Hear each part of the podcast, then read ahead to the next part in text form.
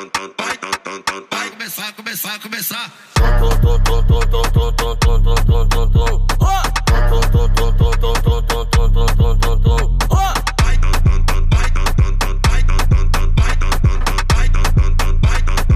es la que hay, mi gente? Y bienvenidos a otro episodio más. Mira, de Dándole Seco, lo sé todo.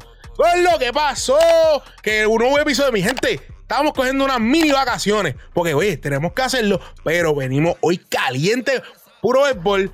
Eh, no sé si venimos con careo o no. Pero, pero, pero, venimos con un episodio bastante entretenido. Pero antes de comenzar, tenemos que hablar de la gente de la Puya Café. Oye, la Puya Café, rostizado y cultivado en las mejores montañas de Puerto Rico. Con, mira, con notas a caramelo y chocolate. Ese café que cuando tú lo cuelas por la mañana, te inunda la casa, el apartamento, el trailer, la caseta de acampar, porque te lo puedes llevar a acampar, mi gente. Así que, así que, tú te estás preguntando, y siempre me preguntan, es más, me escribió el otro día, no, pero, pero, pero, ¿dónde caramba yo puedo conseguir este café? Y yo le dije al pana, uno, oye, lo digo acá rato en el podcast que está pasando, y dos, Oye, lo puedes conseguir en laspuyacafé.com. Mira, haces tu orden y llegas directito a tu casa. No tienes que salir ni nada por el estilo. Así que ya, presentamos a los pisadores del episodio. Y como siempre, todos los domingos aquí en Dándole Seco, el Corillo, el Cruz. que es la que hay, mi gente? Dímelo, sabe, tranquilo, contento de estar de vuelta, unas merecidas vacaciones, pero sabes que nos, nos, dimos cuenta que no nos podemos ir porque la, la MLB está caliente, caliente, hay mucho tema que hablar, hay muchas cosas que han cambiado, así que adelante, vamos a comenzar esto para ayer, para ayer, vamos. Chicos, chicos, yo dije, pues mira, gente, vamos a coger, vamos esta semanita con calma porque pasó un percance, con, con problemas técnicos, y vamos a coger esta semanita con calma porque el MLB está empezando. No podemos darle break porque ya, mira, esto está, mira, ¡pum! Así que, Eduardito, ¿Qué nos tienes para hoy? ¿Qué es la que hay? Bueno, bueno, imagínense que yo estoy aquí desde un iPad eh, conectado desde los United, eh, porque simplemente, ¿verdad? No, no podía perderme este episodio. Eh, yo por lo menos sigo en las mini, yo sigo las mini vacaciones, pero siempre tengo tiempo para ustedes claramente. no sería un episodio de dándole seco, sino hasta el crew completo. Así que nada, hoy tenemos un episodio, bueno, adecuado para volver a la pausa y volver a empezar con, con estos motores encendidos y tener a la gente motivada eh, con estos episodios. Así que vamos a comenzar con Revolcando la Avispero.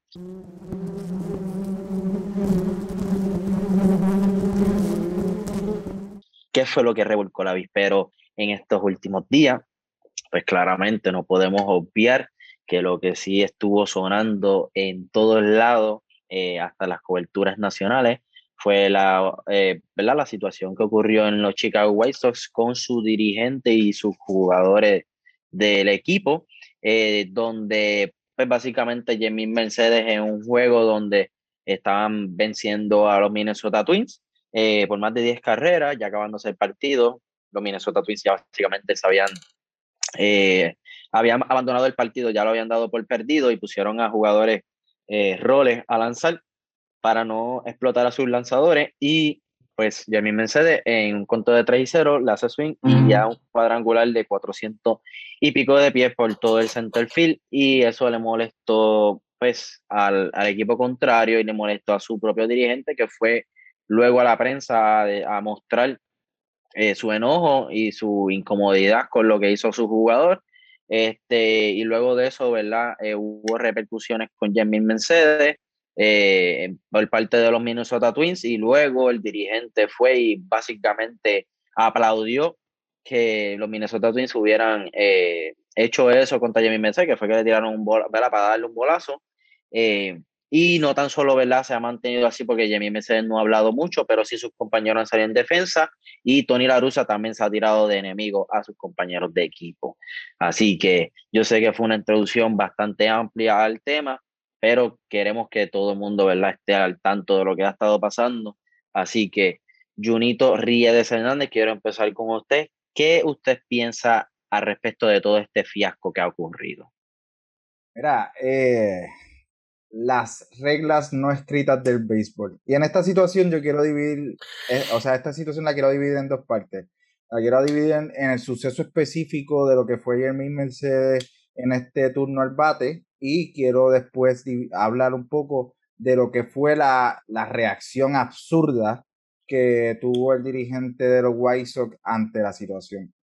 Eh, Jamie Mercedes, como tú bien dices, en la novena entrada, el partido ampliamente dominado, con un jugador de posición en la loma, un conteo de 3 y 0, eh, lo mandan a esperar, que yo creo que, que es importante que se mencione eso, porque ah, básicamente yo creo que ahí es donde va la primera molestia del, del técnico del equipo, lo mandan a esperar, él no toma la, las, distinciones del, del dirigente y eh, conecta el cuadrangular que a muchas personas o a, o a los obsoletos del béisbol, los que piensan que el béisbol no debe, no debe cambiar, que el béisbol no se debe, eh, que uno no se debe, divertir en el béisbol, eh, pues piensan que, que, esto estuvo en contra o fue una falta de respeto hacia, hacia el deporte. Yo no pienso así, yo pienso que, que las reglas no escritas deben ir eh, terminándose ya. Yo pienso, yo personalmente, yo personalmente, eh, cuando jugaba pelota, si a mí el dirigente me mandaba esperar, yo esperaba. O sea, en, esa misma posición de Jeremy Mercedes, yo seguramente no le iba a hacer swing a la bola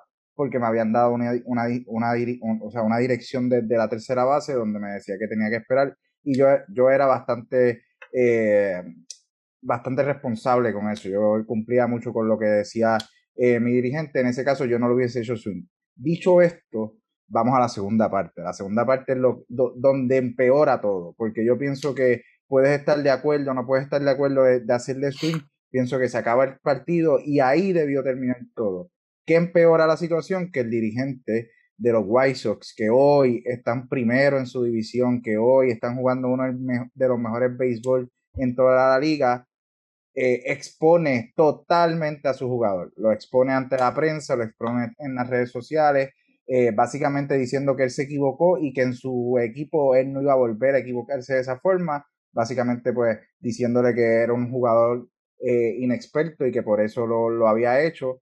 Yo, como otras veces considero, estos son charlas que tú tomas eh, dentro de un locker room, tú nunca expones a tu jugador y, y menos a un jugador clave para que tu equipo hoy esté con un récord positivo, para que tu equipo hoy esté en primer lugar como lo está, yo creo que eh, el dirigente Tony La Russa se equivoca gravemente y no tan solo se equivoca una vez por, por exponer a, a Mercedes después del juego, sino que eh, estos jugadores, jugadores del mismo equipo, han salido a defender a su compañero y él responde más todavía diciéndole que, que, pues, que no tienen potestad para eso, que se vayan a ir a reunir eh, con él a la oficina. Yo realmente creo que Tony La Russa ha cometido un error grave en la química de este equipo. Este equipo yo creo que no va a seguir siendo el mismo en cuestión de equipo y ese el room está un poco eh, roto. Yo no sé eh, cómo este jugador y los que lo defienden, hablamos de Tim Anderson, hablamos de Laslin,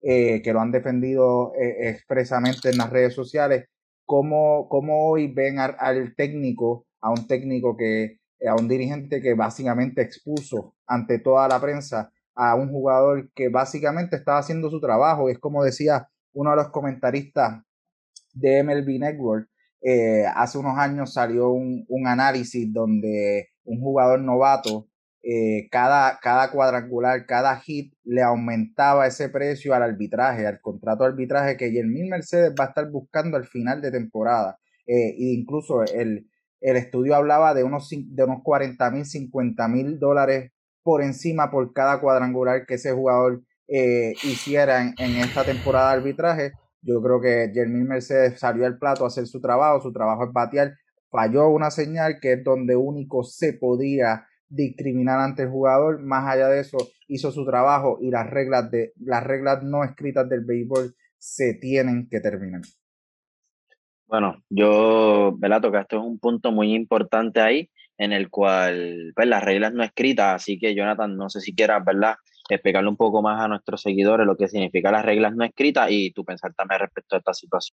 Bueno, en el béisbol existen unas reglas no escritas. ¿Qué quiere decir? Esto son reglas que los mismos jugadores eh, se dejan eh, dictar, por, se han dejado dictar por muchos años, que los mismos jugadores son, eh, son el juez, son el policía, el juez y el que te sentencia, ¿me entiendes? El, el, mismo, el mismo fiscal que te sentencia.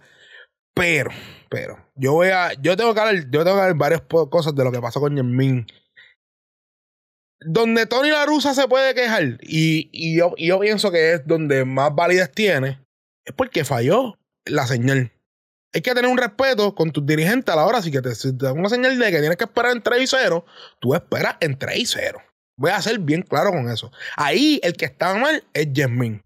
El Jamie Negro. Que, by the way, yo he sido desde el día uno. Soy el fanático. Fanático el chofer, de. El chofer de la guagua. El chofer, el chofer de, Elida, el chofer de Elida Rosarena. No se equivoquen, mi gente. No se equivoquen.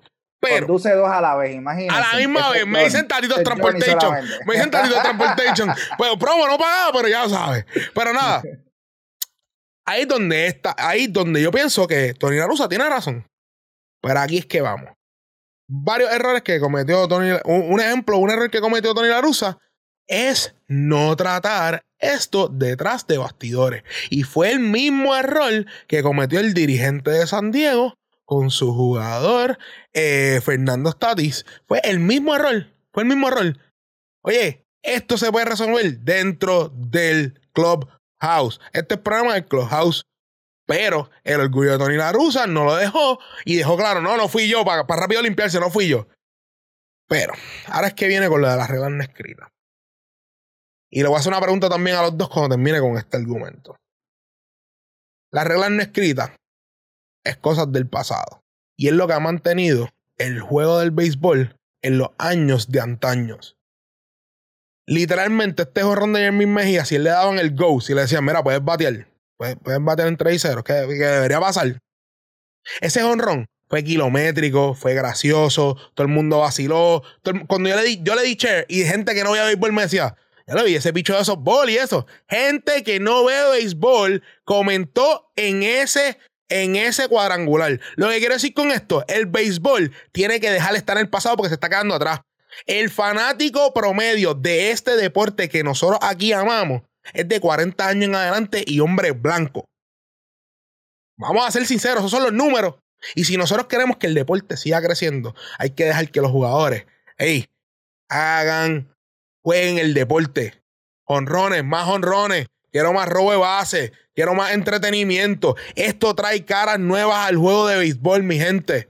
Y me van a criticar. Y yo fui uno que cuando jugaba, dejé, oye, eh, eh, impuse estas reglas. Las impuse.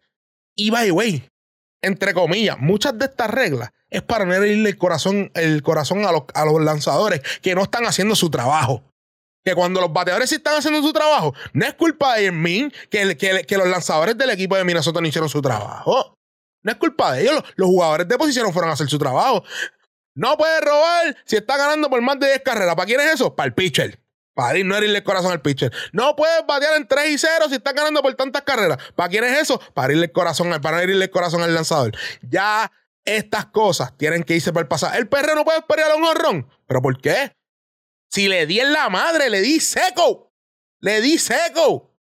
¿Por qué caramba no puedo divertirme jugando el mejor deporte del mundo? No me importa lo que digan. Y estoy, oye, en, en forma estoy en son de pero mí me estoy en bien serio. El deporte tiene que evolucionar. Tenemos que dejarnos ya de estar con tanta changuería. Oye, y estos jugadores, y estos jugadores, son, son profesionales. El mismo Las Link, el lanzador. Ese hombre le han dado horrores kilométricos. Y él está defendiendo a Yermin. Lo que quiero decir con esto que cada cual viene a hacer su trabajo y a la hora de verdad, todo el mundo, al final del día, es un equipo, sí, pero todo el mundo está buscando un porvenir para su familia. Y estos números que ponen en momentos así los ayudan a ellos a conseguir esas chauchas. Entonces, ¿de qué estamos hablando? ¿El deporte de los jugadores o de las reglas no escritas? No usted tiene que hacer un trabajo y si lamentablemente no lo está haciendo, o sea, oye, si tú te ponchas tres veces y el lanza, es más, cuando los lanzadores ponchan a alguien para cerrar la entrada y lo ponchan bien nasty y celebra, ¿quién, ¿quién le hace valer las reglas a ellos? ¿Qué regla no escrita existe para decirle al lanzador que no puede hacer eso? Ninguna. Ninguna, pero como quiera, eso trae emoción al deporte. A mí no me molesta. Me ponchaste nasty. Me ponchaste con un slider. Te puedes burlar de mí. Hice ridículo haciendo ese swing. Pero nada, la pregunta que le voy a hacer a ustedes. Y, y, y, sé que fue un rant bastante largo y llevo tiempo. Si tú sabes, si una semanita. Pero la pregunta que le voy a hacer a ustedes. ¿Ustedes piensan que las reglas no escritas del béisbol están dejando el deporte atrás? Y voy a empezar contigo, Delito. Eh, bueno, este. En parte sí, en parte sí. Eh, quisiera, quisiera tomar esta oportunidad, eh, porque también llevo unos cuantos días queriendo desahogarme respecto a toda esta situación y escuchar lo que ustedes eh, tuvieron que decir y, estoy totalmente de acuerdo en algunas cosas de lo que ustedes dijeron Claro, hay algunas cosas de las reglas no escritas que han mantenido el deporte. Yo pienso que todas, yo pienso que todas las reglas no escritas han mantenido el deporte, ¿verdad? Que sea como que un deporte de antaño. Eh, no obstante, no pienso que todas las reglas escritas, este, no escritas, perdón, deberían de, de borrarse o eliminarse o de, ¿verdad? De, de picharlas por completo. Yo pienso que hay algunas reglas no escritas que sí tienen validez y razón alguna eh, entiéndase si el lanzador está tirando un nojite en la octava novena entrada, si tratas de tocar y romper un nojite con un toque, pues yo pienso que sí. ¿Pero por qué? Esa regla no escrita pues tiene validez. ¿Pero bueno, por qué porque es una forma, una forma cobarde. Porque de- cobarde de- es parte de del juego. Eh, Hay una regla que se dice que no puede hacer. La regla, la regla. ¿Por qué? Mi trabajo como bateador les llega a la primera. Mi trabajo como ba- bateador les llega a la primera, ¿sí o no? Y tu trabajo como lanzador es Bueno, tú- poncharme. Tú tú vas, tú, la- el, el rol del bateador es batear, o sea, es darle a la bola. O sea, Llegar a la primera, o sea, llegar a la primera. sea. Para llegar a la primera, anotar una carrera. Claro.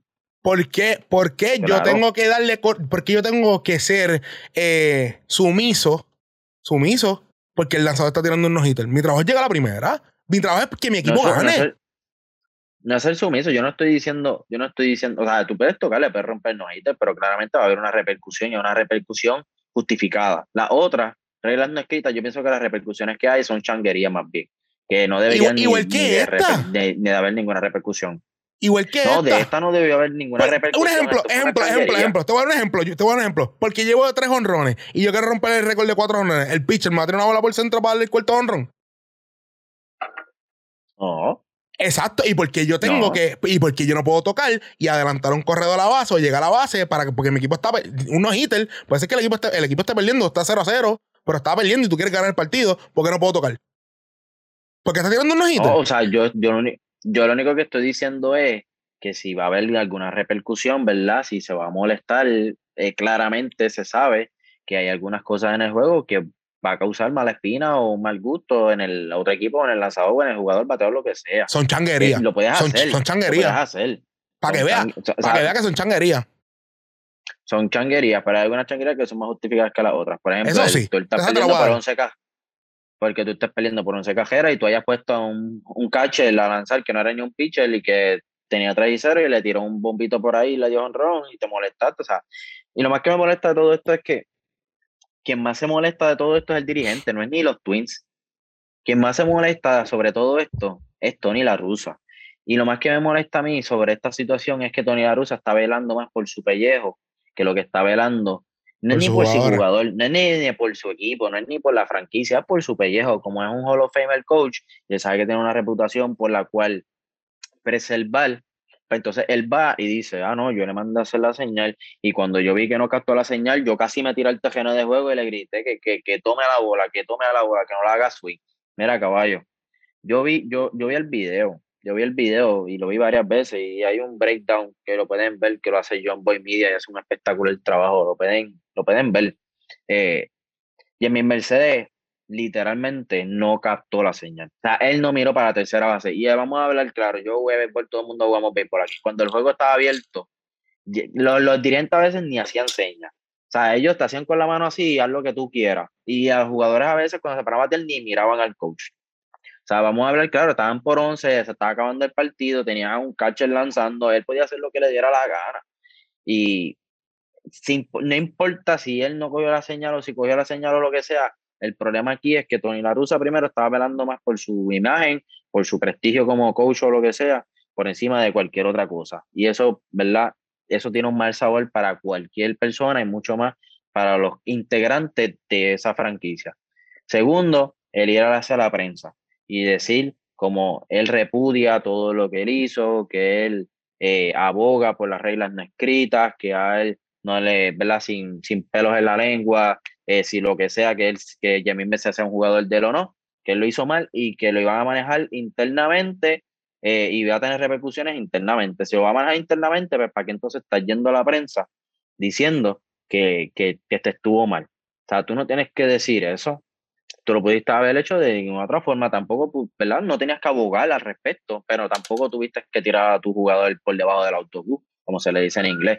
So que, pues, de verdad que para mí Tony La Russa, eh, y, y, de hecho lo hablamos en un episodio a principio de antes de que comenzara la temporada, de, de cómo iba a lucir Tony La Russa, si fue una buena firma o no, y todos aquí estuvimos, ¿verdad? por lo menos se mencionó que lo que más preocupante era Tony La Russa era ver cómo, cómo se acoplaba con esa química con, estos jugadores jóvenes que están tratando de alcanzar y ya básicamente, eh, o sea, para mí la cagó, para mí la cagó ya completamente, para mí eh, ese equipo perdió la confianza, perdió el respeto hacia Tony La Russa y, lo y tienen toda la razón para hacerlo. Tim Anderson, que ha sido uno de los mejores jugadores y más sólidos en los últimos años, fue a respaldar a Jamin Mercedes. Lance Lynn, quien fue pitcher en San Luis Cardinal con Tony La hace muchos años atrás que se conocen y con todo y eso hasta el sol de hoy, Tony La le tiró abiertamente a Lynn diciéndole, ah, por algo tú tienes un local y yo tengo una oficina aquí. Si tú tienes algún problema, rápido, tú eres reemplazable, te vas y ya. A un veterano, a un pitcher que conoce desde hace muchos años, de verdad, que para mí yo estoy, el, disgusto aquí, a mí, olvídate lo que Tony Garusa dijo, olvídate que si cogió el, el, lanzamiento, no, olvídate si no cogió la señal, olvídate de la regla no escrita. Aquí quien estuvo mal fue Tony Larusa, punto y se acabó. No importa las repercusiones, no importa las reglas de juego, las reglas no escritas, lo que haya ocurrido, lo que no haya ocurrido, lo que cogieron las cámaras, lo que no. Quien tiene el 100% del problema y quien causó todo esto fue Tony Arusa. Yo pienso que esto eventualmente le va a perjudicar y pudiese ser que, le, que, que, que pierda su trabajo por esta situación. ¿Y tú, y tú, Junito, tú piensas que las reglas no escritas eh, han dejado el deporte en el pasado, lo ha dejado atrasado? Ok, eh, primero quiero, quiero mencionar que yo creo que el, error más grave de Tony La Rusa es en parte a eso, a las reglas no escritas. Él realmente tiene un pensar obsoleto y él se atrevió a decir a la prensa que él estaba de acuerdo de cómo los Minnesota actuaron al día después al tirarle eh, un pelotazo intencional a su propio jugador. También, eh, también. Eso para mí es lo más absurdo que yo he escuchado, porque primero es tu jugador ofensivo más importante ahora mismo en el equipo. Y, y un pelotazo hemos visto como te puede terminar una, una temporada, te puede dar en la cara, como le pasó a, a, Pilar. hace poco. Eh, oye, te puede sacar de carrera, te puede sacar de temporada y tú estás diciendo que, ah, correcto, porque tú crees que para ti es correcto que si Jermin se equivocó, porque tú crees que se equivocó, nosotros no creemos que se haya equivocado del todo. Yo sí creo que no, en algo que dijo Eduardito, que el juego estaba abierto.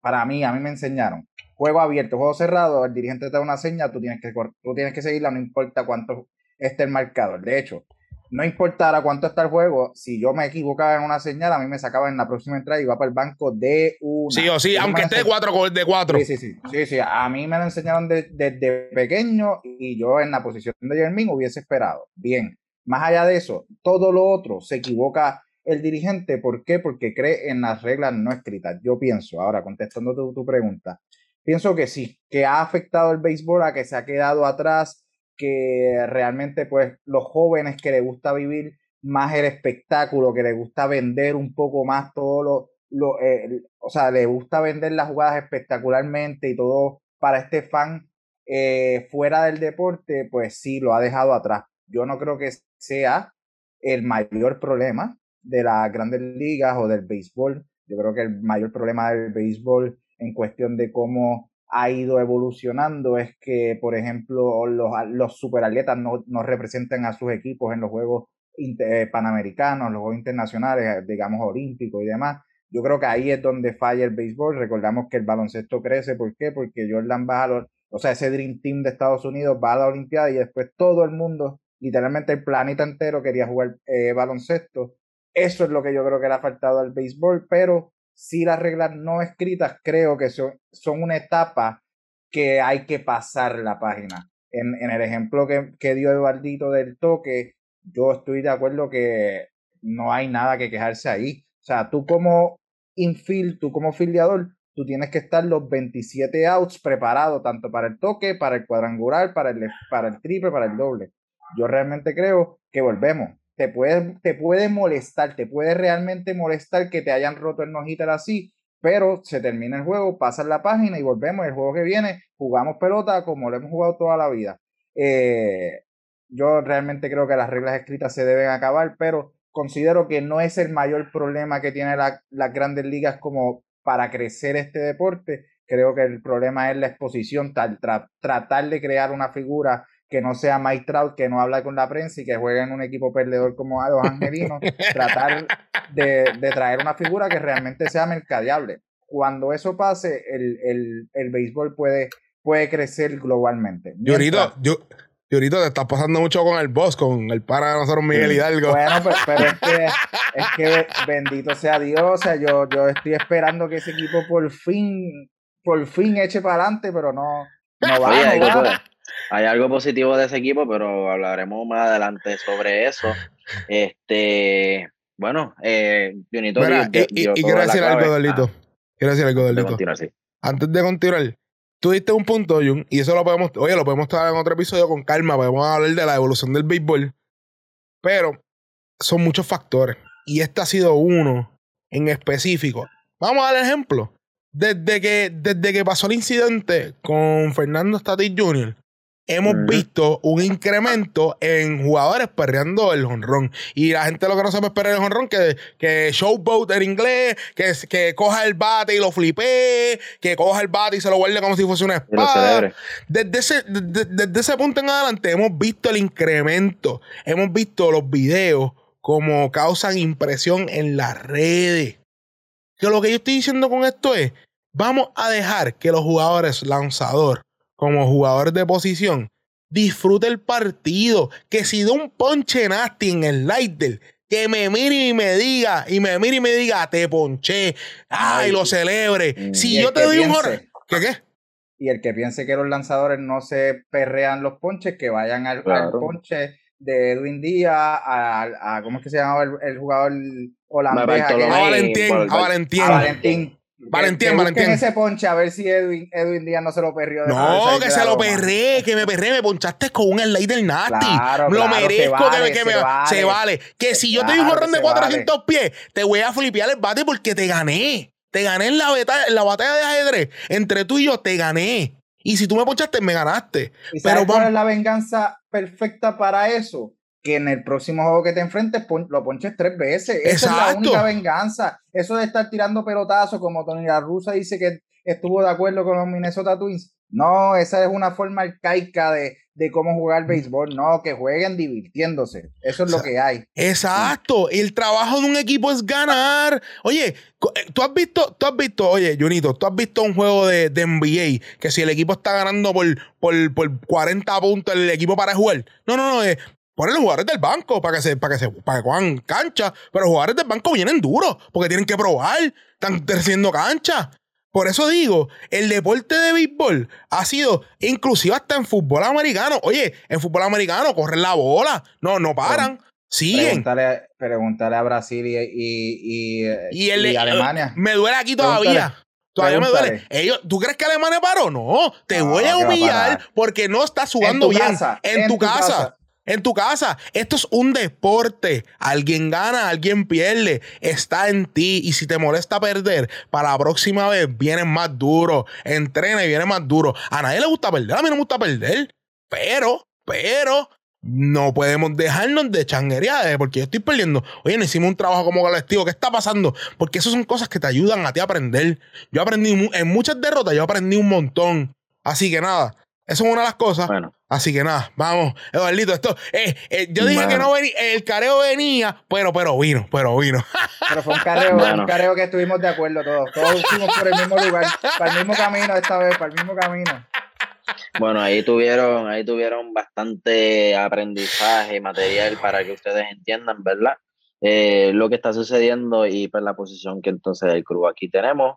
Eh, y pues terminamos hablando de soccer y todo, imagínense. Este, pero nada, vamos entonces para, vamos A entonces main para topics. otros, vamos entonces para los otros tópicos, ¿verdad? Importantes que ha surgido recientemente. Y al momento de escribir este libreto, pues habían ocurrido cinco no y de, desde que escribí el libreto hasta el episodio que estamos grabando hoy, ocurrió otro. So que vamos a estar hablando pues ahora de los no-hitters que han ocurrido en la temporada de la MLB. Han ocurrido seis, el más reciente de Corey Kluber, en el día de ayer, mayo 19. Eh, y bueno, pues, si, serían siete si contamos el de Von Garner, que no está oficialmente declarado como Ay. no-hitter en el libro de los récords. Pero nada, vamos con las reglas de juego ¿verdad? establecidas por la MLB y pues, hasta ahora son seis oficiales no-hitter. Es, es básicamente el, el récord que, cada temporada, el récord que la temporada tiene en la mayor cantidad de no-hitters eh, en la, eh, como se le dice, modern era, que es la era moderna, desde que es, la MLB con la americana y la nacional, eh, integrando todas las ligas que han existido en la trayectoria, son de siete en una temporada, pero overall en lo que existe el béisbol profesional, lo más cantidad de no-hitter que ha existido en una temporada son ocho, y eso ocurrió en el 1884. Así que hasta el momento estamos ya a mediados de mayo, hay seis no-hitters, eh, estamos en pace básicamente a ver 20 no-hitters según las estadísticas.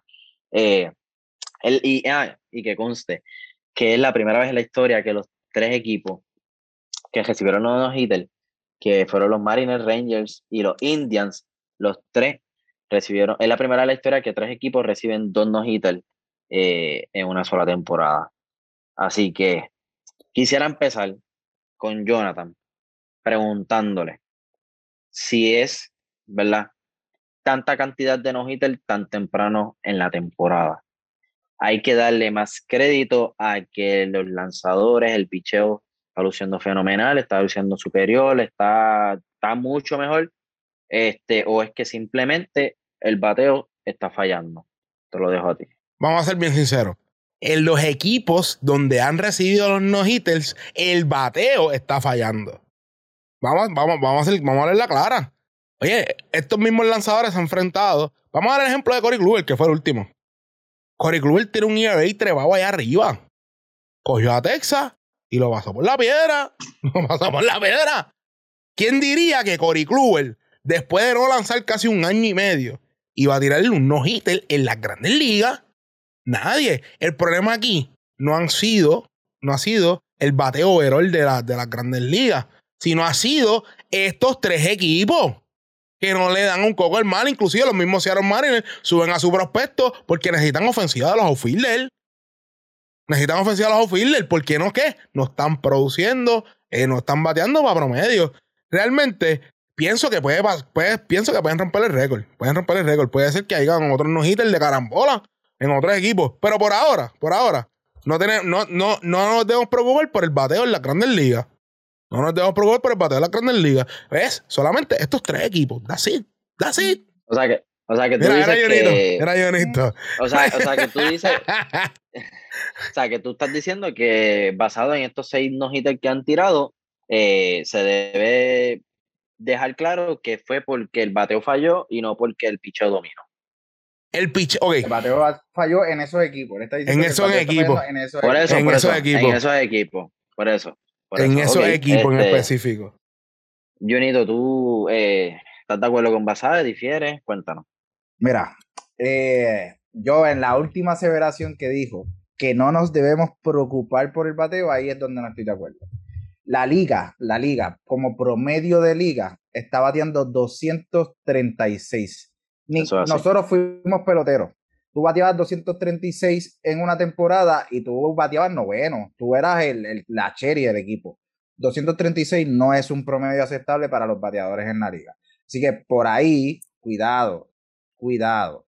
Yo pienso que es un balance. En, en cuestión general, yo Mm. pienso que es un balance. Yo pienso que las estadísticas, las métricas han ayudado mucho a los lanzadores a cambiar su, su forma de, de, de, atacar un bateador. Por ejemplo, se habla mucho de que los lanzadores están usando mucho más la recta arriba. ¿Cómo por qué la están usando? Porque se han dado cuenta por métricas, por estadísticas, por todas estas estos análisis eh, que llegan al béisbol, que están llegando en los últimos años, se han dado cuenta que, al bateador se le hace mucho más complicado una recta arriba y, y pues tienen más zonas frías, como se le llaman, dentro de esa zona de strike para cada bateador. Hay mucho más análisis para cada bateador. Por ende, por ese lado, yo le tengo que dar eh, mérito un poco a los lanzadores. Ahora bien, yo estoy de acuerdo en lo que dice Johnny, que, oye, tres equipos han sido da, eh, no dos veces en la temporada. O sea, por ejemplo, los, los Seattle Mariners, los Seattle Mariners son el primer equipo desde 1923 que son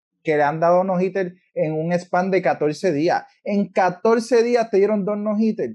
Tú tienes problemas serios. Un equipo que está bateando por debajo de los 200 como colectivo tiene problemas serios. Eso no se lo quita a nadie.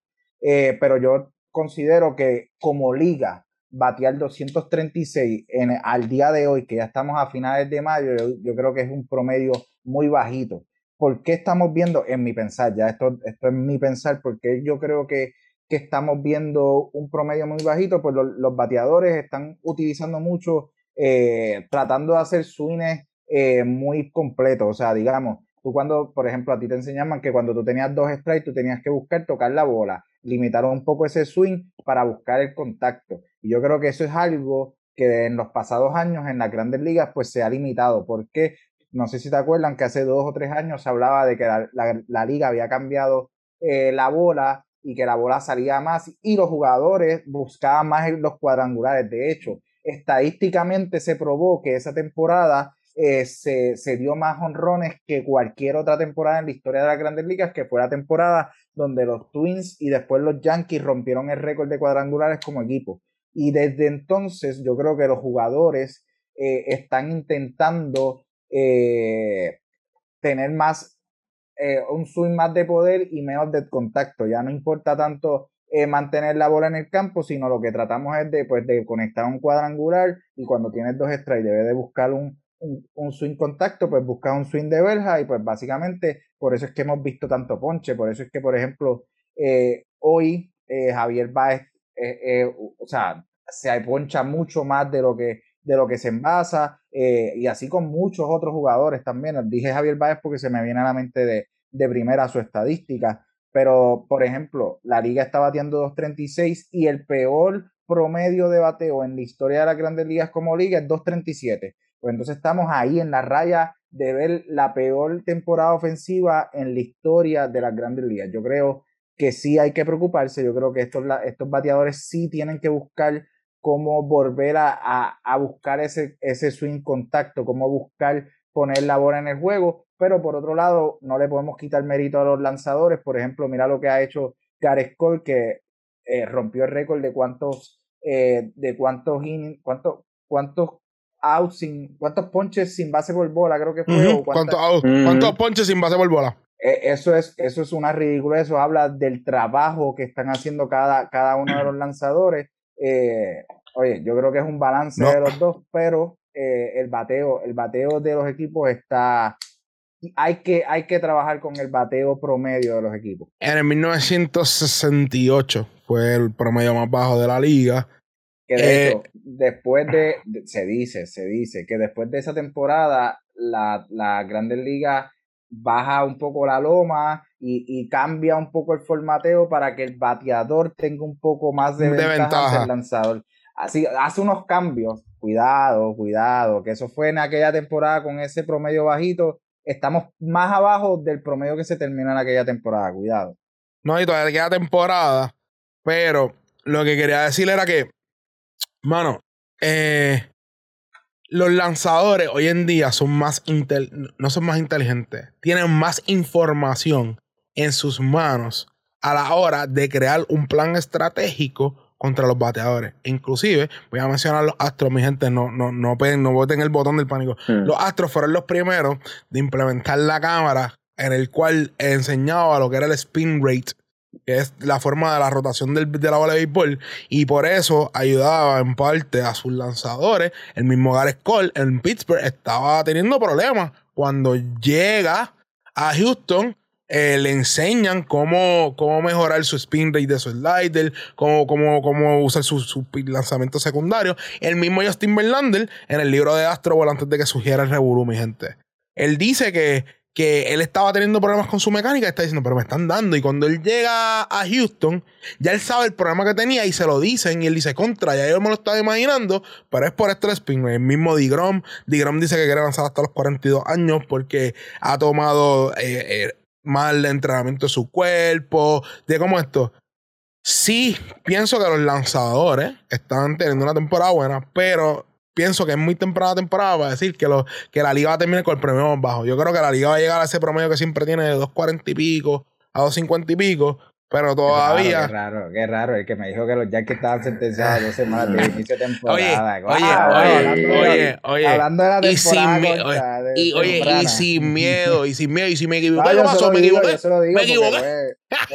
como, como, están hablando de temporada temprana, no, yo estoy de acuerdo, no, y, fuera de relajo, yo estoy de acuerdo con, con, con vas a ver, es muy temprano para decir que los, que los bateadores no se van a poder acoplar. O sea, venimos de una temporada típica venimos de pues mucho cambio dentro de, de, lo que ha sido la Grandes Ligas. Los, los bateadores se pueden eh, acoplar, pero se tienen que acoplar y ya. O sea, se les está haciendo tarde porque que en mayo todavía el promedio de la liga y hayan equipos que estén por debajo del 200 de, de promedio, eso es un tema bastante alarmante. Y pues completando un poco el comentario, también hay que hablar de, pues obviamente antes no existía eh, los chips defensivos. Ahora un bateador que no sabe batear para la banda contraria tiene mucho menos probabilidad si, si jala todo para la banda de la derecha y le hacen un chip para ese lado, tiene mucha menos probabilidad de, de llegar a base porque obviamente tiene nueve jugadores jugando en un terreno mucho más pequeño.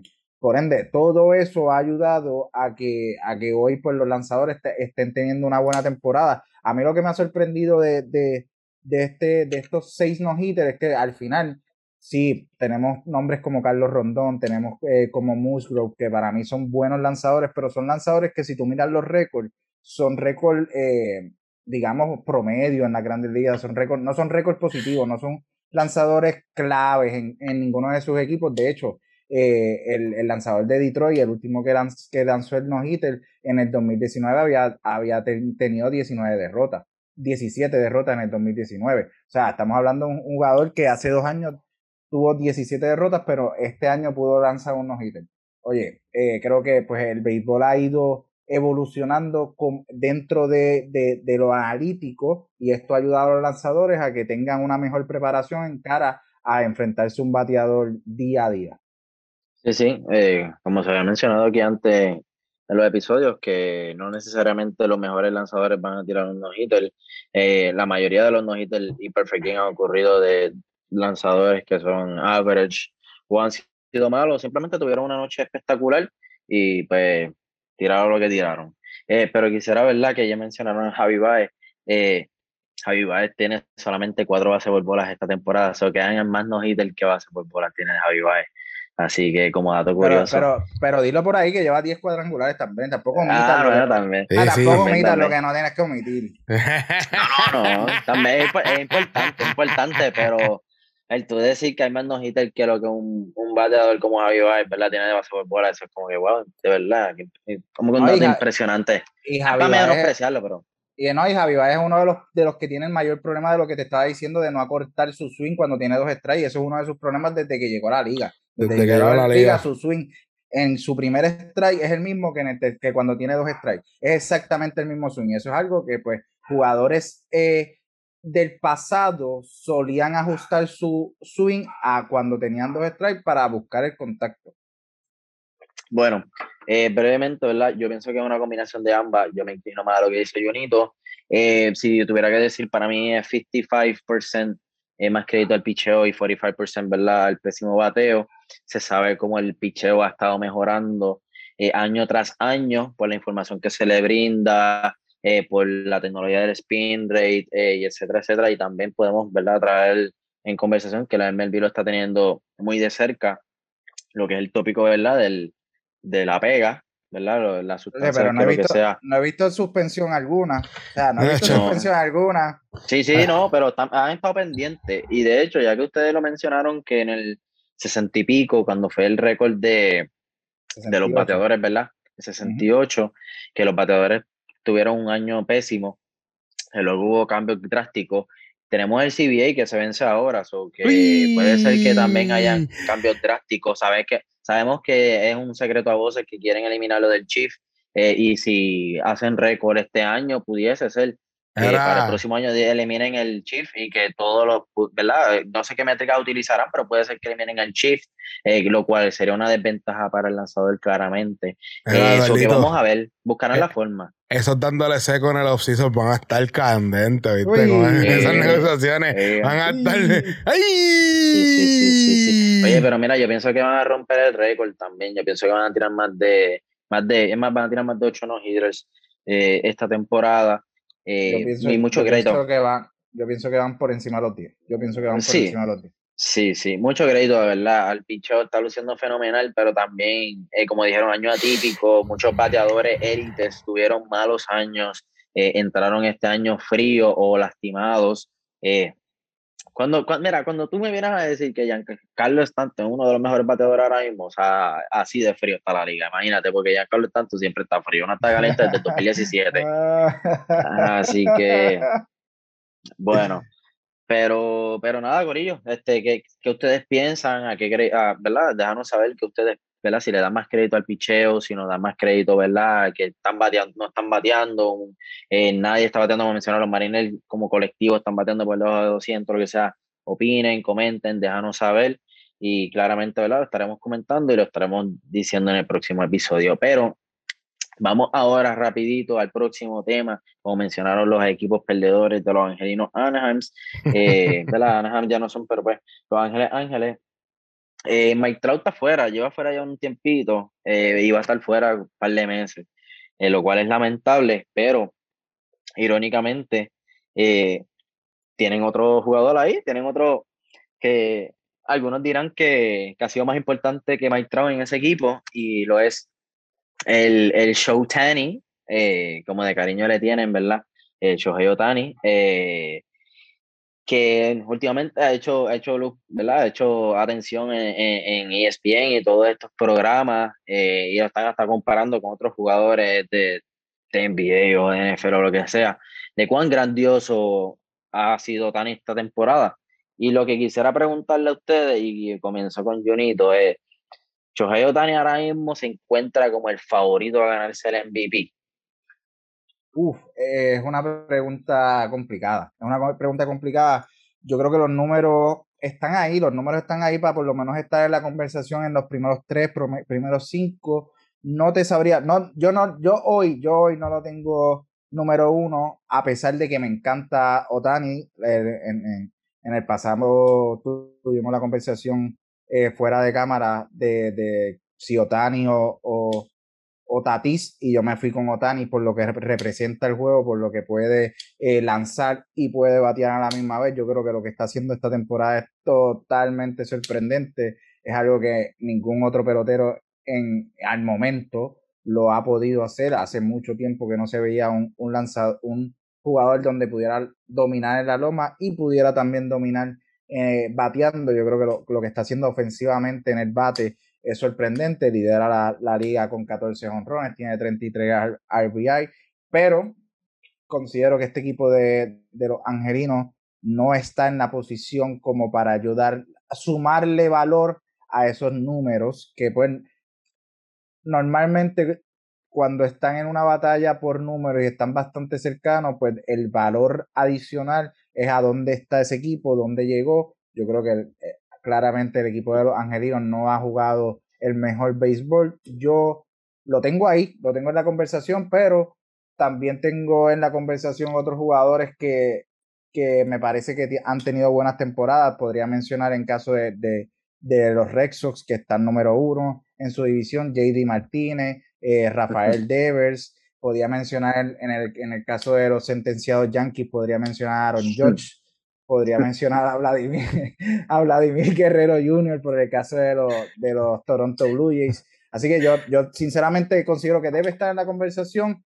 No lo tengo número uno. Puede darse el caso de que sus números sean tan buenos para que eh, esté en la, en, la, en la conversación totalmente. Y, te digo, si él logra ganar en la loma 7, 8 partidos y logra conectar 30, 35, 40 cuadrangulares, es muy complicado que le quiten un, un jugador más valioso. Mira, yo hablaré brevemente, después lo dejo a Jonathan para que termine ahí eh, este, este tema. Eh, yo tengo yo tengo a ahora mismo como favorito para el MVP, ahora mismo. Eh, ha sido impresionante. Y lo digo, y, más bien, ok, lo quiero decir porque cuando él ganó el, Rookie de Yale, yo no lo tenía ganando el Rookie de Yale. Para mí no era el Rookie de Yale, para mí era Miguel Andújar, lo sigo pensando. Para mí fue mucho más impresionante lo que hizo Miguel Andújar. Eh, él fue literalmente la definición de lo que fue un más, most valuable, este, perdón, rookie of the year, que, que es como el MVP para el novato, básicamente. Este, para mí fue uno de los más valuable players para los Yankees ese año. Sin Andújar, los Yankees no hubieran llegado hasta donde llegaron. Eh, pero se lo dieron a Tani por lo que hizo en ambas partes ¿verdad? Del, del terreno, pichando y bateando. Eh, y aunque pichando ¿verdad? fue como que un pitcher average, pero bateando fue un animal. Y este año está luciendo mejor como lanzador que como lució en su Rookie of the Year eh, eh, año. Y con el bate está luciendo fenomenal. Está top 5 en RBI, está liderando en honrones y en slugging, está top 10 en OPS, está top 5 en carreras anotadas. como lanzador está quinto, quinto en la americana con el mejor, la mejor efectividad. Está top 20 en ponches en la americana, que aunque pues, no lo consideran porque no tiene las entradas lanzadas, ¿verdad? Como un qualifying pitcher para el Young, pero no se puede obviar lo que está haciendo eh, como, como lanzador. Así que, por la mera razón de que él está teniendo mejor campaña que lo que tuvo en Rookie of the Year, eh, yo pienso que lo encuentro como favorito y más ahora que Mike Trout estará meses fuera, lo cual obviamente le perjudicará a su campaña de MVP. Y en, la, en, el béisbol, vamos a ser sinceros, el MVP no siempre se lo otorga, ¿verdad? Al jugador que, que está en el equipo con más victoria o que mejor lució, porque sabemos que Maestrao ha ganado MVP y ha estado en equipos que, pues, so que para mí ahora mismo Otani eh, se convertirá en favorito. Claramente sabemos que Otani se puede lastimar en cualquier momento, sé que si se lastima, pues me reservo verla el derecho de, de, poder entonces cambiar mi pensar. Pero mientras tanto, ahora mismo Otani yo lo tengo como favorito. Así que Jonathan, te dejo el piso completito. Bueno, es como dice Junito, esto es más complicado de lo que uno parece. Porque antes en la liga existía, en los tiempos de antes existía, eh, jugadores que hacían las dos. Que bateaban y fildeaban. Ya esto es una modalidad que ha pasado a través de los años con la tecnología y todo ese revolú, que los lanzadores son más específicos y los, los jugadores de posición son más específicos. Pero la pregunta es, ¿cómo se va a juzgar a Otani? ¿Se va a juzgar como lanzador? ¿Se va a juzgar como bateador? ¿O se va a jugar overall? Y esa es la pregunta más grande que nosotros nos tenemos que hacer a la hora de jugar. Está teniendo una temporada ofensiva, una temporada ofensiva espectacular. Oye, está, está dándole seco. dándole seco por segunda vez, por si se le olvidó el nombre a la gente aquí que está viendo el podcast o está escuchando el podcast en formato audio. Pero, mano, eh, como lanzador, está teniendo, viste, es el mejor lanzador del equipo Los Ángeles, pero ¿qué lanzador tiene el equipo Los Ángeles? Eh, los Angels, ¿qué equipo tiene el lanzador? Como lanzador, no, un lanzador a otro nivel. Overall, es impresionante lo que está haciendo porque nos está dando por mucho tiempo. Pero creo, creo que ahora mismo, por ahora, está teniendo una temporada brutal. Está, literalmente lanza siete entradas, después se va para la outfield, o DH, o el mismo juego que está lanzando, es bateador. Y es el bateador, uno de los bateadores más calientes dentro de esa alineación de los angelinos. Así que por ahora podemos merodearlo como MVP. Pero son muchas, muchas preguntas que tengo a la hora de cómo se va a cuantificar este jugador. Porque si estuviese teniendo una temporada, pudiese ser, si estuviese teniendo una temporada brutal como, como, como lanzador, también se puede considerar como Sayón, aunque no la está teniendo, está otros lanzadores que están tirando mejor. ¿Qué qué? Recuerda, recuerda que, que, en realidad para el, para el galardón del MVP en cualquier deporte, en cualquier liga, el, la, lo, la, la, la atención mediática que tú tengas influye mucho también. Y eso influyó mucho en el caso de Otani también, el Rookie de y de muchos otros atletas que han influido en el galardón. Y ahora mismo, ahora mismo quien se habla en, en todas las plataformas es de hecho Otani, no se habla de más nadie. Sabemos que J.D. Martínez está haciendo un trabajo impresionante, Vladimir, Aaron George, Giancarlo Stanton, Bogarts, Devers, eh, un sinnúmero de talento. Eh, y quiero que sepa algo, números, pero quien tiene la atención mediática es Otani. Y quiero que sepa algo, Carlito, y voy a revolcar a la espero, pero, pero, pero solamente para dejarlo ahí. Y lo podemos dejar, lo podemos discutir en otro episodio. Yo soy bien fiel creyente que los lanzadores no deberían ganar el jugador más valioso de la liga. Eh, pero lo voy a dejar ahí. después, pues él, hace las dos, estamos hablando de Otani que hace las dos. Y quiero debatirte algo que dijiste, que Otani no es un lanzador élite, yo. Ahora mismo lo es. Ahora mismo está lanzando. no, te tengo que debatir. No, dale, dale. Que, que, no, que, no, más peleado hoy, no va, ¿no? En su, en su primera temporada ganó cuatro juegos, perdió dos. En este equipo de los angelinos que no gana ni, ni por misericordia, la, la, el era era de 3.31, obviamente después se lastima, en el 2020 no lanza, en el 2021 vuelve a lanzar, ha, ganado un solo juego, ¿verdad? Pero la era está en 2.37, ha envasado a 22 bateadores y ha ponchado a 45. No, yo creo que es un pitcher elite. Lo que pasa es que juega para los angelinos. Si jugara para los Yankees, si jugara para los Rexos, tuviera 10, 12 victorias, pero juega para los angelinos. Y volvemos. El hombre termina saludable, termina con 8, 10 victorias, termina con 30, 35 cuadrangulares y ese MVP no se lo quita nadie. Nadie, no se lo quita nadie. Eso es verdad, eso es verdad, no es como 10. Y, y, y, te, la puedo dar, te la puedo dar, te la puedo dar para no perder. Sí, sí.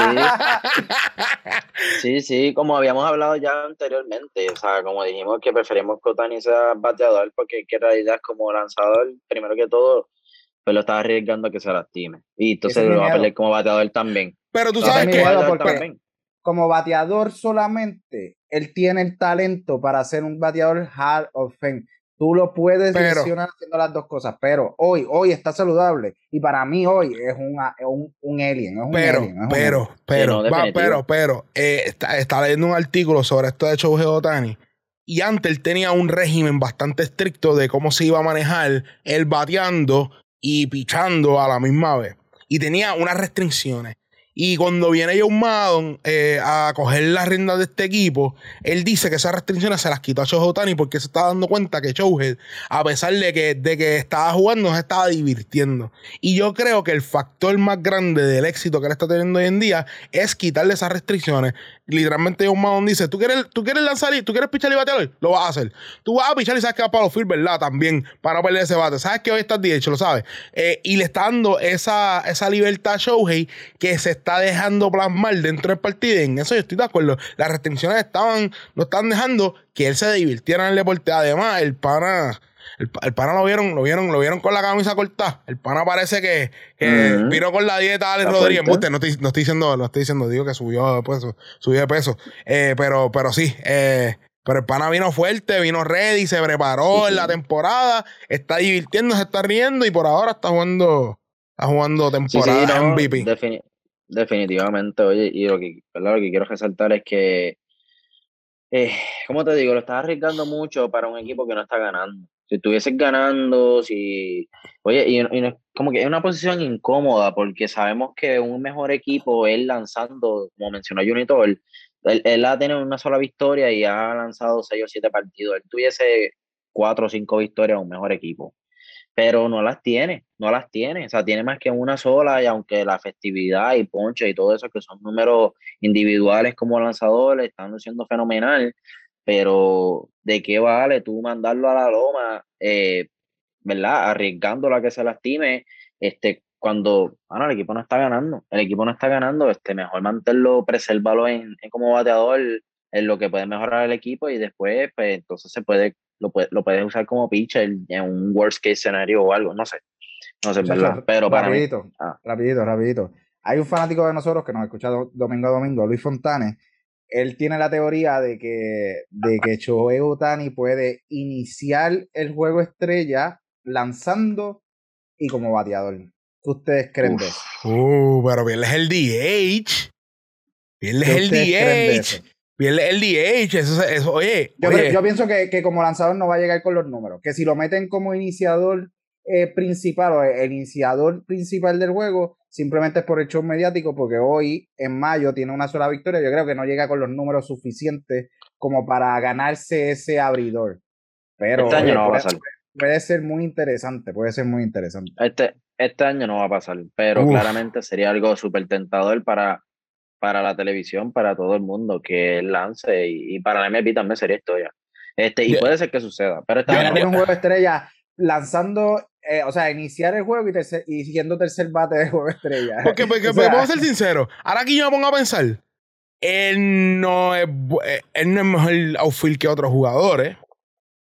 Él no es mejor primera base que otros jugadores. DH, mejor O, DH. eh, me- uh, uh, JD Martínez, Hay Jermín. que, hay que, se- ¿Me no, entiendes? no, no, Pues, ¿me no, entiendes? Aquí- ¿quién, aquí- es- quién, es- quién, quién es Jermín? ¿Quién Tres, es tres y pico. Estaba de un tres y ¿Quién pico. es Jermín, chico? Tres y pico. No está dando los cuadrangulares, pero tiene tres y pico, papi. ¿Quién es Hay que tenerlo ¿Quién ahí, es? hay que tenerlo ahí. hay que- Otani y JD Martínez. Jermín que Pero hay que tenerlo ahí, la pero hay, foto. que, pero, hay que, pero hay que tenerlo ahí, hay que tenerlo aquí. Lo que estoy diciendo es, lo que estoy diciendo es, como lanzador no tiene los números para iniciar un partido de juego de estrella. O sea, como jugador de posición, hay otros jugadores de posición que son mejores que él en esa posición. Y DH, pues tiene a JD Martínez, a Yermin hay que mencionarlo, y está, oye, está JD, está JD Chohei y está Yermin ahí, ¿me entiendes? Que, que puede ser que es donde, donde tenga posibilidades como DH, pero, pero ahí es que va con la incógnita. No va a empezar. Yo, en verdad, si lo, si lo, si lo tienen que escoger los dirigentes, pues mira, que lo escojan y que, oh, y, oye, y que juegue dos entraditas de outfield y que cierre el juego. Oye, recuerda-. Una, recuerda- una entradita en recuerda- la loma sería interesante. Exacto, que, que se juega para- outfield, dos entradas, eh, juega dos outfield, coja un turnito y que cierre el juego. Y ya. Recuérdate, recuérdate que la MLB, la, la votación de los Stars son los fanáticos. Y ahora mismo los fanáticos quien quieren ver a Shohei Ohtani Que por eso es- eso sí es a- Eso sí a es cierto. y a Martínez. So que probablemente veremos a Shohei Ohtani como el DH inicial en el All-Star Game. No, no sé si vaya a empezar, pero posiblemente lo veremos una entradita. La ¿Y tercera, cómo lo van a poner en la boleta? ¿Cómo lo van a poner en la boleta? Porque él es pitcher también. ¿Lo van a poner en las dos? DH. DH, pues y la si- y si gana las dos. Y si gana, pero es que él, él tiene las rotaciones, él, él no falló ninguna rotación. No, pero él no es qualifying pitcher ahora mismo. La MLB no lo tiene un qualified pitcher por las entradas lanzadas. Él tiene como 30 nada más. Y para tener, para ser un qualified pitcher tienes que tener 42 o más ahora mismo, en este momento. 42 o más. Pero a usted falta, fa- para usted falta casi todo. Sí, pero el paso que va, acuérdate que él, que él, él se ha perdido a veces el, el starting porque El- se el- lastima o, O lo brincan, o lo brincan para darle. o lo brincan. Yo lo único que sé es que sí, que si llega el qualifying de, de aquí al All-Star Break, ¿cómo lo vas a poner la- en la papeleta? Esa es la pregunta. Anyways, pues vamos para Eduardito, el segmento favorito de Johnny. Mi segmento favorito, oye, y el segmento de mucha gente, el segmento de mucha gente, ¿cuál es ese segmento, Sí, sí, lo han recibido bien, lo han recibido bien. Oye, vamos para el sin fantasmeo ahora. One, two, three, four, five, six, seven, eight. Que estamos hablando aquí en el, en el segmento de sin fantasmeo, unas preguntitas rápidas con lo que le gusta a la gente, bien sabroso y, y contento esto para, para, para soltarnos y terminar el episodio de una forma jocosa y alegre. Este, vamos rapidito a empezar con un tópico que también sonó en, la, en las noticias, eh, el doncito que hablamos de él no hace mucho, Albert Pujols, eh, encontró casa, encontró casa, firmó con los Ángeles Dodgers, eh, según mencionan, ¿verdad? Que, que, que dejaron claro el rol que iba a jugar ahí. Para mí, ¿verdad? No hizo sentido que firmara con los Dodgers, fuera de que, pues, no aguantaba jugar todos los días o que quería ganarse una sortija, o quería irse para el equipo que más probabilidades tenía para ganarse una sortija. Eh, pero, ¿qué ustedes creen? Eh, y empiezo contigo, este, Jonathan. Eh, ¿Esta es la pieza que necesitan este los Dodgers? Este, como que los llevar al próximo nivel, o qué está pasando ahí con, con esta firma? Mano, yo pienso que sí, en parte, porque una de las razones por la cual la fir- lo firman no necesariamente es por lo que va a producir dentro del terreno, sino por lo que puede brindar para esos jugadores relativamente joven dentro del juego.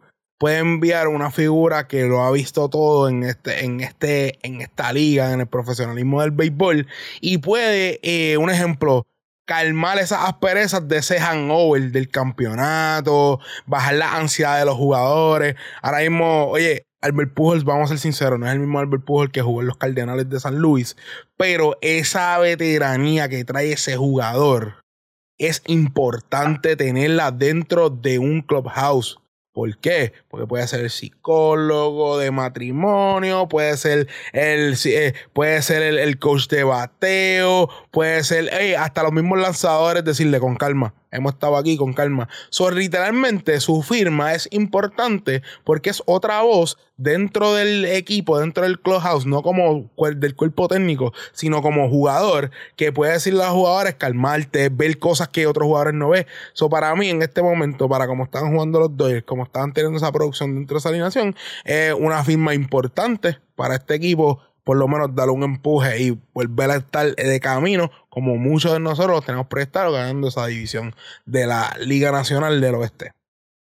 Ok, y cuéntame tú, Junito, ¿qué tal, qué tal tú piensas de esta movida de Perfuers? Mira, yo, yo concuerdo con, con Basabe. Realmente es lo que va a aportar en este equipo más fuera del campo que lo que va a aportar dentro del campo. Sí puede ser un bateador emergente bastante interesante, un jugador que como quiera a, su, a sus 40 años, como que era un jugador que conoce la A la Z lo que es el juego del béisbol y puede hacer daño en cualquier momento. Pero volvamos, o sea, yo pienso que ya la carrera de Albert Pujols, para mí uno de los mejores jugadores eh, y el mejor latino en, pasar por la grandes ligas, eh, ya está básicamente terminada, ya él no, no, es, no es el mismo Albert Pujol que producía eh, con los San Luis y en sus primeros años con los Angelinos.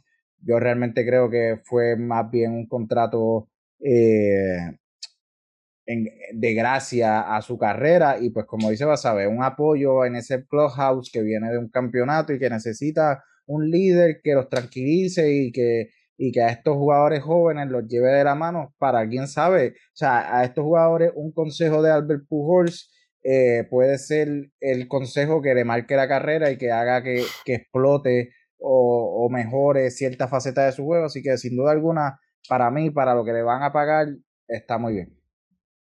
Bueno, yo voy a ser bien sincero aquí no quiero faltarle respeto a los premios pero para mí que los, los Ángeles Dodgers no lo necesitaban. Yo pienso que esta firma fue tuvo de más. Eh, yo, entiendo, yo entiendo que porque Albert lo hizo, claramente a pesar de los angelinos, para quedarse ahí mismo los Ángeles con los Dodgers. Eh, ya básicamente ese dinero que tenía se lo pagaron, los 30 millones se los pagaron, solo que él firmó por una chabucha ahí con los Dodgers, por simplemente pues fichurear, quedarse Los Ángeles en lo que puede hacer su transición al próximo lugar que quiera firmar el próximo año. Claramente, eh, él, él, no lo hizo peor, o sea, los Dodgers no se hicieron peor con esta firma, eh, pero tampoco es como que a lo que necesitaban para, para llevar aquí para el próximo push, para ganar ese, el próximo, ¿verdad? Back to de campeonato o lo que sea. Eh, yo pienso que ya el equipo de los Dodgers tenían lo que necesitan, ¿verdad? Tienen la, la voz de un campeonato, un líder, eh, voz de veteranía, lo tienen ya ahí, eh, tienen de todo, ya tienen de todo, en verdad. Eh, a mí no me hace sentido cómo Albert Pujols puede encajar en ese equipo. pero nada, definitivamente vamos a ver, porque el, el, el, rol que tiene, ¿verdad? Es como de bench player, de cuando alguien se lastime o o ¿verdad? si quieren hacer alguna sustitución tarde en el juego, pues lo, lo entran, lo acomodan y como había mencionado eh, anteriormente, a Pujol todavía le queda. Eh, claramente no va a ser un bateador de contacto o de average, va a ser un bateador que te va a remolcar carrera, eh, que te va a hacer cuadrangulares, que te va a poner esa alineación de una forma ¿verdad? intimidante cuando necesites que ocurra, porque todavía Pujol puede ocasionar eso. Pero nada, eh, no sé si alguien ¿verdad? quiere abundar un poco más, si no vamos entonces al próximo tópico eh, de Sin Fantasmeo, donde vamos a estar hablando que esto yo lo puse un back to reality. Eh, los, Boston, los Boston Red Sox ahora mismo cuentan con un récord de 8 y 8 en mayo, ¿no? 9 y 8, no sé si cuando yo escribí el libreto o ganaron o perdieron. están por ahí, están casi en 500 en mayo. Este, luego de haber comenzado ¿verdad? la temporada con récord de 17 y 10, como uno de los mejores récords. Eh, y mi pregunta va a ti, Junito. Eh, ¿Veremos algún otro equipo en esta división sobrepasar a los Rexos y coger esas riendas de esa división próximamente? Yo. ¡Sin fantasmeo, Junito! ¡Sin fantasmeo! Desde el principio de la temporada, y me mantengo, eh, que los sentenciados Yankees son los que van a terminar liderando esta división. Oye, los Red Sox yo creo que me han sorprendido a mí, han sorprendido al fanático del béisbol. Están jugando un buen béisbol.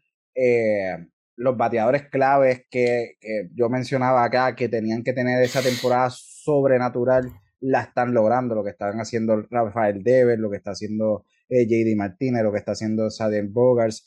Eh, es unas temporadas de MVP cada uno de ellos, así que yo creo que era algo de lo que tenía que pasar para que este equipo de los Rexos fuera eh, un equipo positivo. Lo están haciendo. Hay que ver si, si se mantienen consistentes a lo largo de la temporada, pero yo me mantengo como lo dije al principio de la temporada. Yo creo que si hay un equipo que va a dominar esta, esta división al final de la temporada, se llaman los sentenciados Yankees.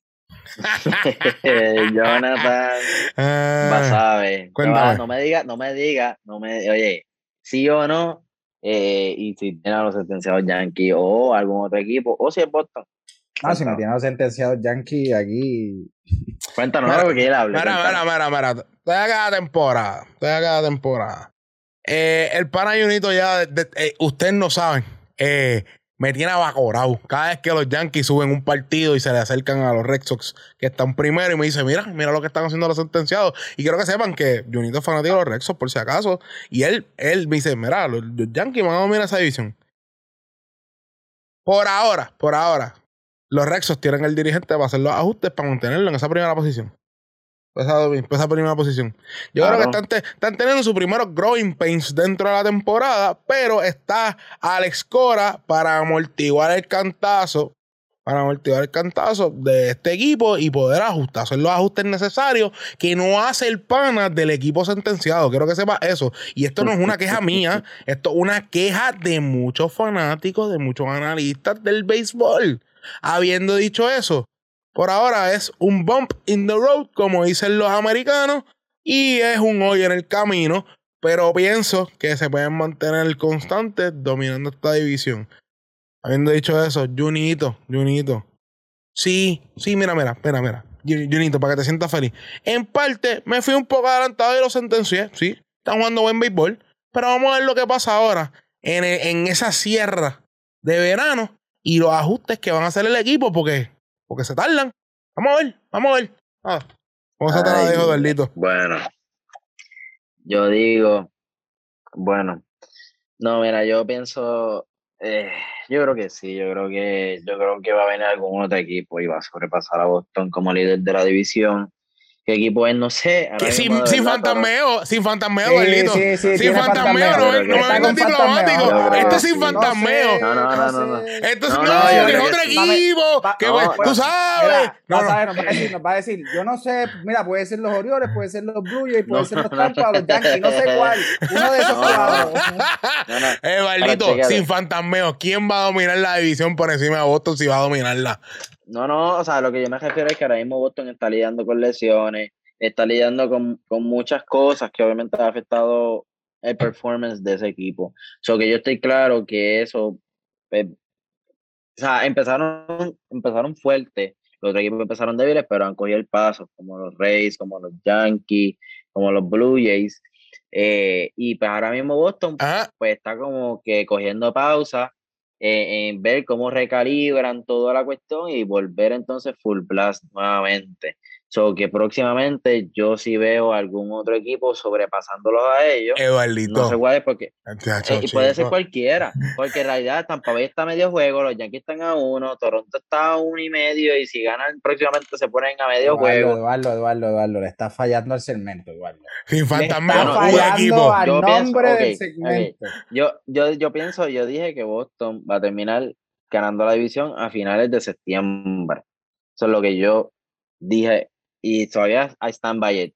Pero claramente ellos no van a estar liderando la división todo el año. Yo pienso no, oye, sí, pues. Pero, pero, pero, pero es Boston, es Boston, sin fantasmeo. Al final de año, exacto, al final de año es año. Sin fantasmeo. Sí, sí, pero ahora mismo yo. ¡Pues sin fantasmeo! Eh, le está dando vuelta, le está dando vuelta la sin, sin fantasmeo, sin fantasmeo. Oye, dije Boston, va a dominar, eh, sin miedo. sin miedo. Y dije que sentencié a los Yankees sin miedo, en sin fantasmeo. Y Junito me llevaba a Corao. Los fanáticos me llevan a Corao. Pero papi, sin fantasmeo. De cariño, de cariño. Ah, yo lo sé, yo lo sé, yo lo O sea, sé. ya, ya le pusiste un nuevo nombre a los Yankees. Yo, yo le voy a dar ese. Los New York, sin fa- a- los New York sentenciados. los sentenciados Yankees. Le voy a decir ahora por el resto del año. No, no. El próximo equipo, el próximo equipo a liderar la división va a ser Tampa Bay. Va a ser Tampa Bay y va No, a se ser tiró, se luego- tiró. Ahí, me ahí gusta, va, era Me ahí. gusta. Vamos. Va a ser Tampa Bay y se va a switchar entre los Yankees, Toronto y Boston. Los cuadros, esa es la mejor división. Esa es la mejor división, sin duda alguna. Este, bueno, pero vamos entonces a la última pregunta aquí de Sin Fantasmeo para entonces despedirnos. Eh, y básicamente esta pregunta viene porque ya nos estamos acercando a junio, estamos acercando ya mismo a All-Star Break, o que ya mismo nos estamos acercando a los cambios. Y, y yo quisiera saber, ¿verdad? Y comenzaré yo, ¿verdad? Como, como siempre hago en la última pregunta, las contesto yo lo dejo a ustedes. Eh, ¿Cuál debería ser el primer equipo que debería como que jalar el gatillo y tomar la iniciativa, romper el hielo y hacer el primer gran cambio en las grandes ligas? Y yo quiero empezar diciendo que el primer equipo que debería de jalar el gatillo, y básicamente lo decimos jalar el gatillo porque ya perdieron la esperanza de competir en la temporada. Y yo quiero decir que debería de ser los Minnesota Twins. Y yo pienso que los Minnesota Twins deberían de cambiar a José Berrío, José Orlando Berrío, para, una, para un mejor destino, una mejor equipo. Y claramente me explico, le falta un solo año de contrato. Sabemos cómo ese equipo eh, ha, le ha faltado el respeto a Berrío, ¿verdad? No brindándole la suficiente confianza, quizás brindándole el, el number one spot en la rotación eh, y un sinnúmero de cosas que ha ocurrido eh, con otros boricuas y latinos en ese equipo. Así que yo pienso que los Minnesota Twins, eh, ya su momento para competir, eh, yo creo que esa esperanza quedaron atrás. Tienen un equipo que está viejo, o sea, Nelson Cruz eh, aún le queda, pero está viejo. Josh Donaldson se arriesgaron con esa firma que no, la, no, la, no la ha brindado frutos. El, el pichón no está luciendo, no está luciendo ni, un, ni una octava parte de como lució los años anteriores. Yo pienso que ahora mismo tienen una bomba de tiempo de jugadores en ese equipo yo pienso que lo mejor que deberían de hacer es cambiarlos todos para poder entonces adquirir prospectos, jugadores jóvenes para construir alrededor de Byron Buxton. Pienso que deben ser, salir de, de José Orlando Berríos, ya que le queda poco tiempo de su contrato, Nelson Cruz, Jorge Polanco, Anderton Simmons, que son piezas que pueden ellos conseguir eh, a cambio para poder entonces construir ese equipo para los futuros años, porque la realidad es que ahora mismo los Chicago White Sox eh, están para competir este año y los próximos años, Kansas City están por los mismos pasos, eh, así que deberían de que reconstruir, así que con eso se lo dejo con Junito y lo siguen por ahí para abajo. Mira, eh, para no mencionar equipos que obviamente al final sabíamos que no iban a estar en la contienda, digamos como Colorado, yo, yo Colorado salgo de Story ya, ya no tienes nada que buscar en esa división. Eh, podría también mencionar a Minnesota, que Minnesota, eh, Minnesota todavía, eh, todavía está a 11.5 juegos de, del primer lugar en esa división. Yo creo que también eh, es un equipo que podría estar ya eh, saliendo de sus figuras claves, pero ya tú lo mencionaste, yo quiero arriesgarme un poco más, yo quiero mencionar que tal vez van a ser los National Washington. Uh. Yo creo que, que, Washington es un equipo que a los me la robó, años, me la robó. En los últimos años no ha funcionado del todo y creo que un lanzador como, como Mark Scherzer debe salir de esa rotación, deben buscar eh, que él salga a, una, a, un equipo que pueda reforzarlo eh, para poder tener un, un equipo contendor a la, a la postemporada y tú buscar prospectos para ir trabajando Junito. alrededor de Bryce Harper a lo largo de, de los próximos años. Junito, eh, eh, Juan Soto, Juan Soto, ¿verdad? Juan Soto, Juan Soto que está en los nacionales. Eh, Junito, ¿y qué equipo debería cambiar? Soto, Soto. ¿Y, ¿Y qué equipo podría cambiar por Scherzer que necesita lanzadores? ya que me la robaste. Los sentenciados, los sentenciados. Oye, ¿Y- oye, y oye, tú Bueno, crees- los una sentenciados o, cualquier fran- o, o cualquier equipo en New, York, porque yo diría que también en los Mets eh, podríamos tener un, un Sí, sí. lanzador así para poder Oye, oye, eh, Y, le- y les pregunto, ya que estamos hablando de los lanzadores, están luciendo mejor que los bateadores y muchos no hitters, y que es- eso lo va a aumentar a valor a cualquier lanzador que está ahora mismo fuera, un Marchel, o un, Be- un Berrío, o lo que sea. O sea, gracias a estos no hitters y gracias a que los lanzadores están poniendo mejores números que los bateadores en el trade market, eso le aumenta el valor a los lanzadores, ¿no? ¿O me estoy equivocando? ¿Qué ustedes creen? No, Yo no, creo- definitivo, Sí, la aumenta, la aumenta. Definitivo. En una temporada donde los pitchers están teniendo el, el protagonismo, definitivamente, y como yo lo, lo habíamos dicho en episodios anteriores, normalmente el trade deadline eh, tiene mucho movimiento de lanzadores, de lanzadores que están en equipos que ya no tienen, eh, que ya no son contendores, a lanzadores que pueden potenciar una rotación de un equipo que está contendiendo para más y no y le falta ese chispo, lo hemos visto en los últimos años, hemos visto como lanzadores elite han cambiado de equipo eh, que ya no son contendores equipos más o sea, un equipo contendor a, a pesar de que en el próximo año ya no se quede en ese equipo, los equipos se, se arriesgan por mitad de temporada. Oye, y un equipo donde puede terminar más Chelsea para dársela a Johnny. Eh, San Francisco Giants. San Francisco Giants. Hace falta Eh. pitcher, un Saturn pitcher. que Y los uno. siguen ganando, los panas siguen ganando. ganando. Yo, yo veo ese equipo en papel y yo no sé ni cómo tienen el récord que tienen, mano. Están haciendo tripas Papi, magia, magia, magia. Magia. Literalmente ahí, magia. Mano, Junito me la robó. Yo, yo pienso que, yo pienso que un equipo como los nacionales, cambiando a Scherzer sería eh, una de las cosas más. Es más, es más, es más. Si alguien le ofrece algo bueno, algo bueno, algo bueno, por Dios, ver ¿Por que lo Juan coge- Soto? Por Juan Soto, no, Juan Soto se queda ahí. Ah, Juan, Soto es Ah, tu, Juan Soto es tu clave y por eso, por eso es que hoy tienes el, eh, eh, la, la potestad o, el, o, o la oportunidad de poder hacer una, una movida así de arriesgada porque todavía Juan Soto tiene 22 años, o sea, todavía a Juan Soto tú lo vas a mantener en tu equipo a lo largo de, de las próximas temporadas y puedes hacer un rebuild alrededor de él desde ya, comenzando desde ya para que cuando tenga 24, 25 años tengas un equipo competidor. Exacto, tú te empiezas a sacar, mira, ahora mismo tienen a John Lester, loco, bye, que otro equipo lo coja. Eh, loco, Patrick Corbin, que yo sé que lo cogieron en adquisición, pero, pero, pero ya hora de, de empezar a mover piezas, porque tú, tú estabas tratando de, de hacer un equipo competitivo, no están tan lejos del primer lugar en esa división, porque esa división es de cualquiera, pero, pero, oye, están estroleando a conseguir victorias. Y vimos ahora a David Martínez ahí y todo, que cogió hasta la base y la tiró, que ya se está viendo frustración, ¿me entiendes? Así que, yo, Sí, lo dije. oye, el equipo entero, dicho. excepto Juan Soto, está en cambio. El equipo entero está, está, está en cambio. Oye, trato, trato en el. Ey. Ah, No, yo buena que- pieza. yo, yo tengo que felicitar a Eduardito porque, oye, no, no ha habido picota este. Bueno, sí, hubo picota con Tony La Russa que dijo Sí, que sí. había que sacarlo. Había que sacarlo. A pero, por ver, ejemplo, pero habló de Minnesota y no dijo que había que sacar al dirigente, que para mí, eh, yo creo que por la, la soga siempre pica por lo más finito y el dirigente es el primero que se va. Así que. Oye, pero eh, lo había dicho antes, lo había dicho antes, Rocco Valdez. Él, la, él, la, o sea, él es el 75% del problema de ese equipo. Dave Martínez había mencionado que, debe, que, debe- que debería ser el primer Junito, vas a tener que ir a la. KBO, que es la liga coreana, a cortar dirigentes allá porque se están quedando aquí ya. ah, ya no sí, casi. Ya queda- casi no ah, quedan. ya- Vas a tener que ir a la KBO. Ya estoy loco, ya estoy loco porque menciona a los dirigentes de la Liga Invernal para darle picota al dado también. Se van los del invernal de aquí y los de RD también. afuera. Exacto, exacto, exacto.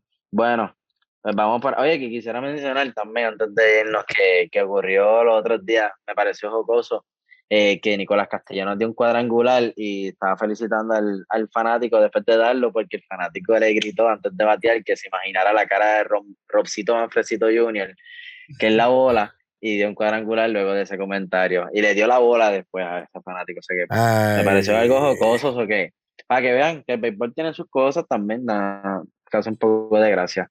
Este, pero nada, este, Junito Riedes Hernández, ¿en qué redes sociales te podemos conseguir? Pues, me pueden conseguir en Riedes21 tanto en Instagram como en Twitter, en Deportes 100 por 35 en Facebook, eh, Twitter, Instagram, en todas las plataformas de podcast. Así que por ahí me escuchan, me siguen y hablamos un poquito más de deportes. Subu. Jonathan Basabe, ¿en qué redes sociales te podemos seguir?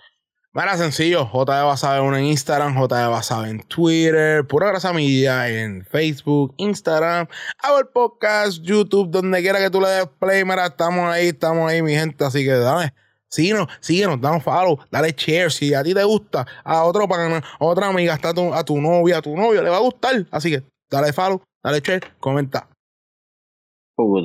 Oye, a mí me siguen en arroba en todas las redes sociales, arroba visita tranque también. Oye, mi gente, recuerden que esto va mejorando.